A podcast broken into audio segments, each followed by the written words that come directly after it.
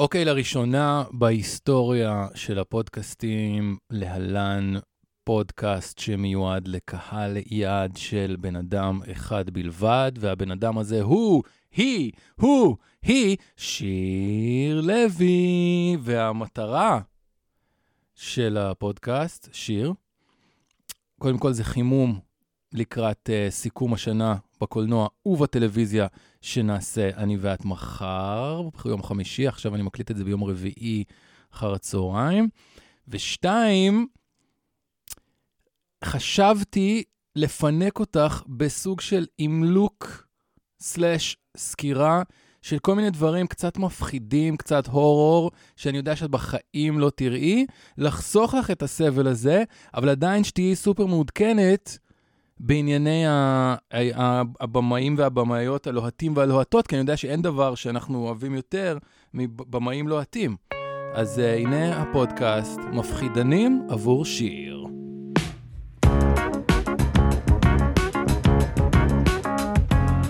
מפחידנים עבור שיר, הקלטה 30 בדצמבר. זה לא סופר מעודכן, השתמשתי בצמד המילים סופר מעודכן, זה לא נכון. יש פה הרבה שטויות שאני צברתי, או הייתי בפיגור, והייתי צריך לראות כבר לפני שנה ולא ראיתי, אבל גיליתי שיצא שראיתי כל מיני מפחידים, ועשיתי פה איזו רשימה שיש איזשהו קשר הגיוני בין הדברים. אנחנו נתחיל עם רבקה, שבטח כן ראית, אבל שאחת האטרקציות של רבקה זה הבמאי הזה, בן וויטלי, שהוא כאילו מישהו שסנובי ההורור אמרו לי שהוא כאילו וואו. ואני חושב שאם ראית את רבקה כמוני, שליש ראשון מדהים, לא? השליש ראשון זה אולי הכי כיף שיכול להיות. הם כל כך יפים והכל כל כך יפה וזה נראה נהדר ואיך שהיא הופכת מ... כלומניקית לנסיכה, זה הכל נורא נורא מדהים, ואז כאילו, אחרי שהכל נהיה גרוע, ואז תרתי משמע, הכל נהיה גרוע, וכאילו, ספוילר, אם לא ראית, אני בטוח שראית, אני מאוד מאוד בדעה שכל מה שקורה שם, מהרגע שאתה מבין שאיך קוראים לה,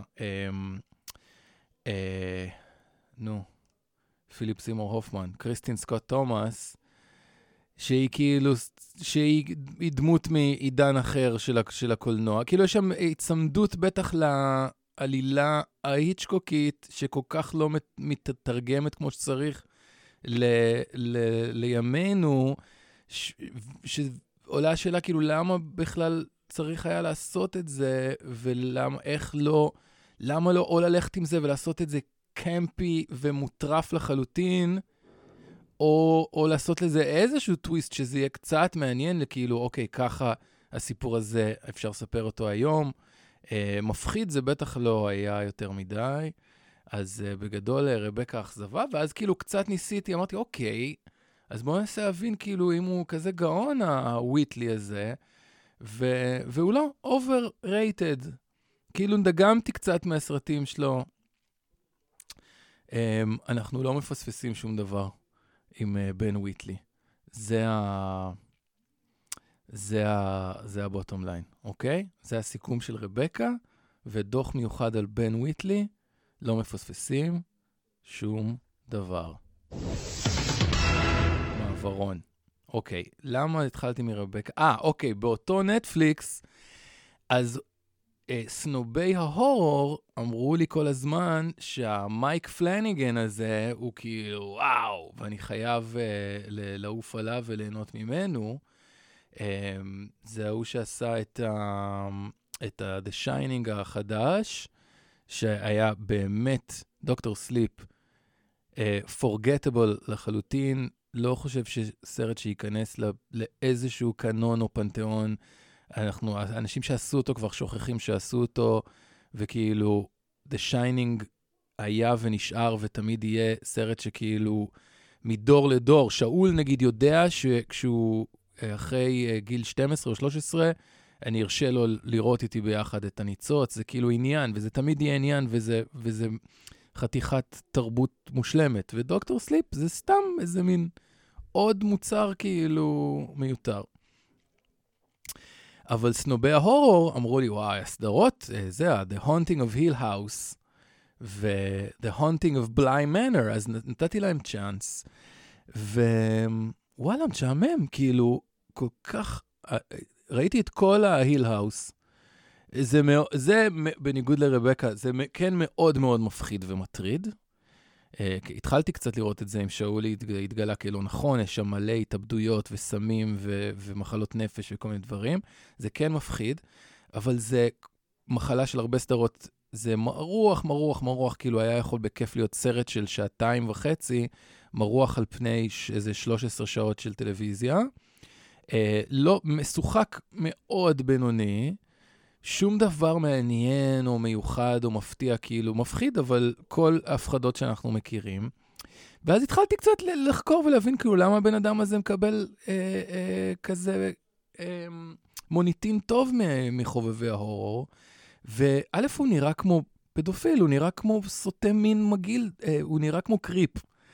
וגם ראיתי שאחת השחקניות שחוזרות באנתולוגיה הזאת שלו, היא בת הזוג שלו, בצורה הכי הכי סליזית, הוא גם נותן לה מין מאהבת לסבית אסיאטית, כאילו אין יותר, את רואה אותם, זה אין יותר סליזי מזה. במאי קריפי, עם שחקנית סקסית מאוד מאוד בינונית, שהוא נותן לה להתמזמז בלסביזם עם אסיאטית לוהטת. זה אין יותר סליזי מזה. אז את ממש, ממש, ממש יכולה לוותר בכיף על The Haunting of Hill House, וגם The Haunting of Bly Manor, שהתחלתי לראות והתייאשתי באמצע, אמרתי, אין סיכוי שאני מקדיש לזה עוד 13 שעות אחרי שהראשון תקע אותי. בקיצור, ממש לא איזה שוס. אגב, בנגזרת מזה, כי ב-The Haunting of Hill House יש את השחקן הזה, שהוא אנגלי, למרות שהוא משחק אמריקאי, אוליבר ג'קסון-קוהן, הוא מ-Invisible Man, שאני גם מאמין שלא ראית כי זה מפחיד. Invisible Man, גם overrated. לא יודע, כאילו, יש שם כמה דברים מפחידים, אבל השחקן הזה, האוליבר ג'קסון-קוהן, לא יודע, לא, nothing to write home about, לא איזה, סתם יש לו מין פרצוף עייף כזה, ולא, לא נדלקתי עליו בכלל. אז זה הדוח לגבי כל האגף הזה של הפלניגן, ג'קסון קוהן, Invisible Man. זה מוביל ישר, למה בכלל חשבתי לעשות את הפודקאסט הזה? כי אחרי שכולנו התאהבנו בצדק בקווינס גמביט ואניה טיילר ג'וי, וששמעתי אותה מדברת ארוכות באיזה פודקאסט, והם התחילו לדבר על רוברט אגרס, וקלטתי שבעצם, ופה אני יודע שאת אוהבת לתפוס אותי, את תתפסי אותי בכמה כאלה תכנים שקידמתי בהתלהבות רבה לצופי הוט ויודי, אבל לא ראיתי. ולא ראיתי עד לאחרונה, לא ראיתי The Witch ולא ראיתי The Lighthouse. של רוברט אגרס, ששניהם ככה ישבו לי בהרדיסק, וזה היה שיעורי בית, ולא היה לי כוח לשיעורי בית האלה, אבל אחרי שהיא עפה עליו כל כך, אמרתי, טוב, היא עפה עליו, היא ממש דיברה עליו כאל גאון, וזהו, אמרתי, יאללה, בוא ניתן לבן אדם צ'אנס. גם קראתי משהו על The Witch, פתאום קלטתי בהקשר אחר, משהו על השחזור ההיסטורי, שהוא כנראה ממש ממש פנאט, שגדל שם בסביבה של המוזיאונים החיים האלה, ב-East Coast, בקולוניות הראשונות. זה הדליק אותי, אז ראיתי ברצף, פחות או יותר, גם את The Witch וגם את The Lighthouse. ופה אני הולך להסכים עם ההייפ, כנראה שמדובר בבן אדם מאוד מיוחד. אני מניח שאת The Lighthouse ראית כי פטינסון וזה, וזה גם היה כאילו עניין אוסקרי שנה שעברה. אני חושב שקוראים שם דברים מדהימים, מאוד מאוד יצירתיים ומתוחכמים ומורכבים. The Witch פחות כאילו וואו, אבל גם יש פה דברים נורא נורא מגניבים, בכלום כסף, שניהם כאילו סרטים די זולים, ואני חושב שכאילו הוא בן 37, יכול להיות ש the hype is real, ושהוא אפשר להסיף אותו לרשימה כזאת של גאונים צעירים, כאילו וייבס של פול תומאס אנדרסון, כאילו לא עבד בהורור אף פעם, אבל כאילו יש מצב שזה בן אדם שיצא מההורור, ויהיה כאילו אחד הבמאים הגדולים שיש. אני קולט, כולם מדברים על איזה משהו שהוא כבר הרבה זמן אמור לעשות, נכון? זה The Northman? The Northman? באיסלנד? כאילו יש כל הזמן דיבור על זה שאו וזה, והסרט הבא שלו, ווואו וואו וואו. אז אני מחכה לזה. וזה מעניין אם הוא יזוז מההורור, כי זה מאוד מאוד מסקרן אותי מה הוא יעשה. יש מצב שהוא גאון. עכשיו, מתוך אגרס והלייטהאוס, אני יוצא לרצף רוברט פטינסון, כי אחת המסקנות מחוויית הסקירה הזאת של המפחידנים של השנתיים האחרונות, נגיד, זה שאני מתחיל יותר ויותר להעריך את בובי פי, את ידידנו, ארפט. וכאילו, אני חושב שזה היה ברור תמיד שהוא יותר מסתם טינאג' הארדת'רוב דמדומים, ושזה ברור שהוא השחקן הטוב שיצא מהפרנצ'ייז ההוא, בעיקר היום שאנחנו יודעים כמה מוגבלת היא קריסטין, למרות שהיא נורא נורא יפה עדיין ואני אוהב אותה. אני מתחיל ממש להעריך אותו ולאהוב אותו, וראיתי גם את The Devil All The Time, שהוא לא הורור, אבל הוא כאילו violent crime thriller, נגיד, Southern Gothic, מה שנקרא, שזה ז'אנר שיכול להיות מתיש לפעמים. נהניתי מ-The Devil All The Time, קצת, אבל לא לגמרי הבנתי למה כל האנשים המפורסמים והמוכשרים האלה התגייסו לפרויקט הזה, כי הוא קצת כאילו, אוקיי, כאילו קצת רנדום, כאילו למה דווקא, אני חושב שזה קצת יותר מדי, זה כאילו על בסיס איזה סופר, שהוא גם מקריין, אני חושב שהוא עושה את ה-voice over בסרט, כאילו טיפה החלקים גדולים מהמכלול. כאילו מלא שחקנים טובים ודברים קטנים טובים, over qualified, ובסוף אתה כאילו, אוקיי, עוד סרט כזה שכאילו מתחיל ונגמר, כאילו יש מצב שכספר זה מאוד מאוד עבד, לא יודע, לא קראתי, אבל כסרט זה טיפה רנדום, גם טיפה רנדום כאילו איכשהו מתחיל ואיכשהו נגמר. אם ראית, אולי את מסכימה, אם לא ראית, אני לא חושב שאת צריכה לראות אותו מהסיבות שאמרתי, כאילו הוא מאוד מאוד אלים, ויש בו המון אנשים שנרצחים בצורה מאוד אלימה, גם באופן רנדומלי כזה, וזה קצת מדכא. כולם משחקים טוב, אבל פטינסון, שהוא כאילו תפקיד יחסית קטן, הוא כאילו מאוד מודגש בקידום, אבל הוא תפקיד לא מאוד גדול, אבל הוא מגניב, הוא משחק מין פריצ'ר כזה, מפוקפק לחלוטין עם כל מיני דברים מנוגדים בדמות, מאוד מאוד יפה, מאוד מאוד מטריד. אז זה פטינסון, אחד אמרנו לייטהאוס, 2 Devil All The Time, טנט, אני אגיד אולי מילה בסוף, דאמזל, ראיתי את דאמזל, שזה גם עם מיה ווסיקובסקה, איך שקוראים לה, שהיא גם אחלה. דאמזל הוא סרט ממש מעפן, כאילו פטינסון טוב בו, הוא מצחיק, אבל הוא סרט כאילו כמעט מגיע להם כנס מהדברים האלה שקופצים לך באלגוריתם, וזה כאילו יש בו את כל הדברים שאתה אוהב. אני קצת כועס על, אני לא יודע מי זה האחים זלנר האלה, אבל זה ממש בזבזו לי 113 דקות מהזמן שלי. הוא טוב, אבל זה כאילו סרט שהוא סוג של סצנה אחת ארוכה, וקצת בלתי נסבלת גם, כזה לא מגיע לשום מקום. חמוד, אבל לא, אני כאילו קצת מתבאס שבזבזתי עליו את הזמן שלי. אז זה מה שרציתי להגיד על פט. נראה לי שזה לא לגבי פטינסון. אוקיי, ואז בהליכה, מתחיל פרק חדש.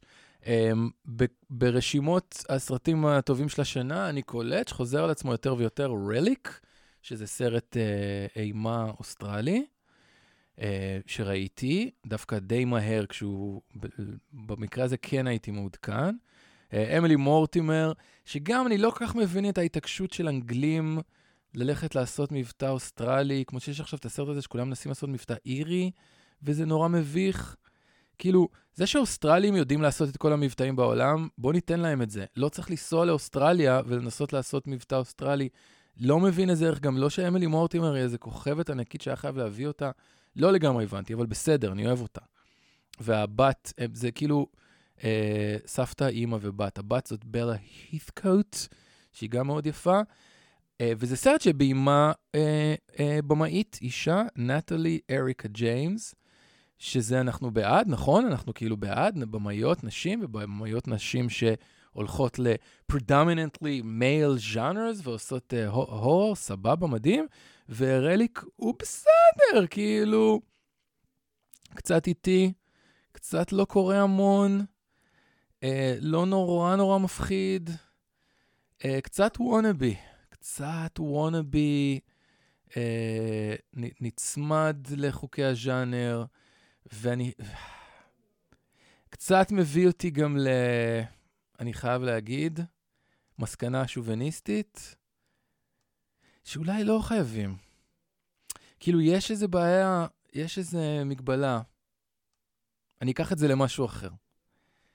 האם גם את חשת ב-The Five Bloods, שספייק לי אין לו מושג איך לביים סצנת אקשן של חיילים בג'ונגל? שכאילו משהו בגיאוגרפיה ובפיזיקה של לאן יורים ואיפה מתחבאים, כאילו מרגיש כמו בן אדם שאין לו מושג מה הוא עושה. שגם כשראינו את זה, אני חושב שכולנו חשבנו, רגע, אולי זה פרודיה, אולי זה כאילו הייפר-ריאליזם, אולי זה אמור להיראות, לא משכנע. ובסופו של הרגעתי עם הסקנה, הוא כבר די מבוגר, הוא לא ממש אכפת לו, יותר חשוב לו הדברים החברתיים, האקטיביסטים, ההיסטוריים, שאת זה הוא עושה יותר טוב מכל אחד אחר, והוא לא התעכב עכשיו מלא על תרשימי זרימה, ואם זה יורה לפה, הכדור מגיע לשם וכל הדברים האלה. יש במאים שהם יודעים לעשות את זה. אני קצת מהנשות ההורור, ויש לי פה שני מקרים, טיפה, אני חש את זה. ואני, סליחה שאני שוביניסט, מיזוגן, שונא נשים, ויכול להיות שאין לזה בכלל קשר למגדרן. אבל זה קצת, לפעמים אתה רואה את זה ואתה אומר כאילו, האם יש פה מישהי באמת שישבה וראתה והורור כל החיים שלה, כמו אותם במאי הורור בינוניים עליהם צחקתי קודם? או שיש פה מישהי שכאילו רצה לעשות קולנוע, הלכה עם עוד קולנוע, ואז אמרה, אוקיי, אני הולכת לעשות עכשיו משהו בז'אנר גברי ולהראות להם, טיפה. אז רליק, סרט בסדר, שחקניות טובות, קצת מטריד, אל תראי, אבל כאילו יש הרגשה שבאמת, אם היו נותנים את זה למאסטר אימה, היה עושה מזה יותר. עכשיו, בכל מקרה, הוא נחות לבמאית ההורר האוסטרלית השנייה, ג'ניפר קנט, שזה עוד משהו שהמלצתי לצופה, הות וידי ולא ראיתי. אז סוף סוף ראיתי את The Babadook 2014 ואת The Nightingale 2018. עכשיו, The Babadook, וואלה, סרט אימה מפחיד לאללה, כיפי, מקפיץ, מאוד מאוד מטריד. את לא צריכה לראות אותו, אשתי, אסור להשתיר. כל מי שאי פעם הייתה אישה, בטח אם היא בהיריון או אימא, או לפני הריון או אחרי הריון, זה פשוט כאילו הולך על הכי מפחיד של זה. ממש הפחיד אותי וטוב, אחלה כאילו זה. וקצת בתחושה של כאילו, וואו, בוא נראה מה עוד היא יודעת לעשות, כאילו, הגברת, ואז The Nightingale יצא 2018, גם עם איזה הייפ מאוד מאוד גדול, וכאילו קראתי אליו מלא, זה כאילו הדבר הכי מפחיד והכי אלים, ואל תראה את זה, חייב להגיד, a little bit of a let down, טיפה כאילו מוריד, מתחיל מדהים, ובאמת, אל תראי, אני מקווה שלא ראית, באמת בחצי שעה הראשונה קורים כמה דברים של אלימות שאסור לראות, שכאילו כמעט אי אפשר לראות, ואני מבין כזה, זה מהסרטים האלה שיש להם סיפורים שאנשים יצאו מקיעים מהעולם, או בוכים או מאולפים, מדהים, וואו. אבל אחרי זה נהיה די בנאלי, אחרי כאילו ההתחלה המטורפת, אין את הטירוף שציפיתי לו, ושקצת בבאבאדוק היה, והסוף שלו ממש מאכזב, כאילו הסוף נהיה מאוד מאוד פוליטיקלי קורקט, כזה מאוד 2020, כאילו זורקת פנימה כל מיני דברים אנכרוניזמים, כאילו אנכרוניסטיים, של שיח פוליטי פרוגרסיבי של ימינו אל תוך סיפור כביכול היסטורי מאוד מוקפד, בסופו של דבר קוראים בו דברים שכאילו, כאילו ההתחלה היא מאוד חזקה, כי אתה קולט שוואלה, פאקינג ככה זה היה בעולם. אנשים רעים עשו דברים רעים בלי שום בעיות. אבל אז בסוף קוראים דברים שלא קרו ולא יכולים היו לקרות, בשביל הפוליטיקלי קורקט, וזה מבאס. וגם קצת טעויות, כמו שאמרתי קודם. כאילו, יש משהו, בנים, כי אנחנו מפגרים, ובאמת מגיל אפס אנחנו משחקים בלהרוג אחד את השני, אנחנו ממש טובים בזה. אנחנו יודעים איך לשחק בלהרוג אחד את השני. ויכול להיות שג'ניפר קנט, שהיא באמת מאוד מוכשרת, ובאמת רוצה לראות עוד דברים שהיא עושה, קצת לא יודעת, כאילו הקטע של, אפילו נגיד איפה נכנס סכין, ואיך יוצא, ומאיפה אדם משפריץ, כל מיני דברים כאלה, שאת יודעת שבמאי הורור וגור ואקשן בינוניים לחלוטין, יודעים לעשות באופן שהוא מרגיש לך פיזית משכנע, טיפה פלטות. ב-The Nightingale, ג'ניפר קנט, קצת מאכזב, סליחה. אנחנו מתקרבים לסוף, יש עוד קצת. רציתי לציין את הדוד של Searching, ועכשיו החדש, Run. אני שגנתי. אפרופו בנים, כאילו, שיושבים כל היום ומשחקים משחקי וידאו של, ויודעים איך לשחק בלהרוג אחד את השני. אז סוף סוף השלמתי את Searching מ-2018, זה המותחן מסכים הזה, ג'ון צ'ו, הרולד וקומר, הרולד. כי ידעתי שאני אוהב את זה, וסתם לא יצא לי לראות את זה, סוף סוף ראיתי את זה, ו-Searching הוא אחלה. הוא מיצוי מדהים של המדיום, ובאמת כל הסרט במסכים, וזה עובד, וזה נורא נורא יצירתי. יש שם המון חורים בעלילה, ומתיחה של איך זה נקרא?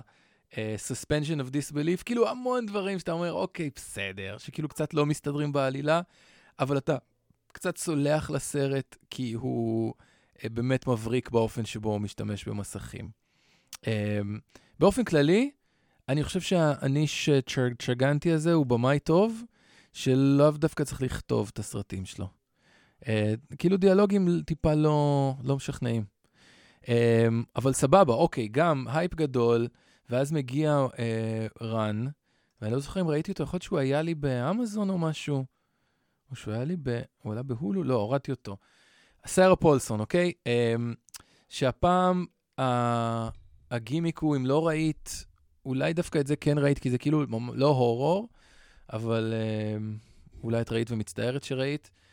בכל אופן, זה כאילו על ילדה נחשת תקועה בבית עם אימא, ואימא זאת סארה פולסון, ובעצם לאט לאט כאילו אתה מבין, או היא מבינה, או מתחיל להיות ברור שהילדה היא קצת האסירה, של האימא, והיא על כיסא גלגלים, אז היא לא יכולה לברוח, וזה נקרא Run.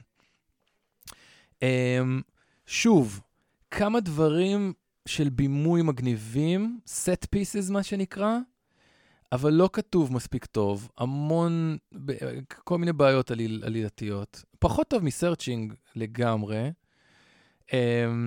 סארה פולסון, אני מראש טיפה לא סובל אותה, היא בעיניי הקרן האולטימטיבית, היא כאילו ה-white girl שכל כך כל כך מאמינה בצדקתה, ואין לי כוח לזה.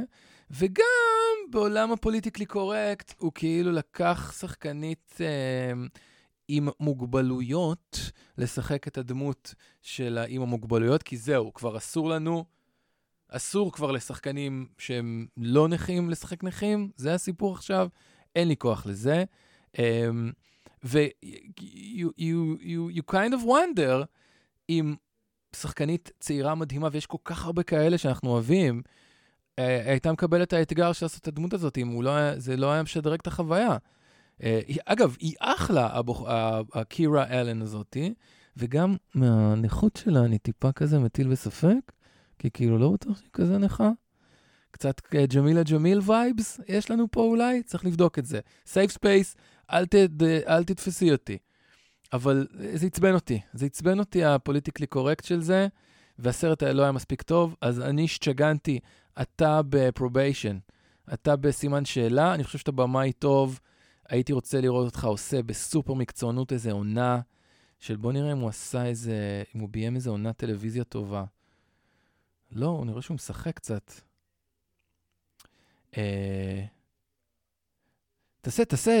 תביים משהו שמישהו מעולה כתב, אניש.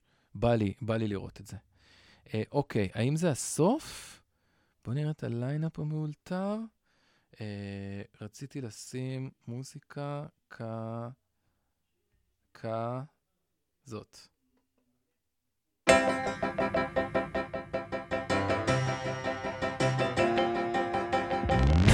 עד כאן הפודקאסט שמיועד לקהל מאזינים של מאזינה אחת בלבד, שיר לוי. פשוט לקחו לנו את התוכנית, אז אנחנו יכולים רק לקשקש ככה. ומחר נקשקש באמת, ויהיה נורא נורא כיף. כתבתי לי, רציתי להגיד בסוף מיני ביקורת מנק ומיני ביקורת טנט, אבל נשמור את זה לשיחה שלנו, אני חושב. אז תודה רבה, אני מתגעגע אלייך, ויהיה לנו כיף לדבר. יאללה, ביי.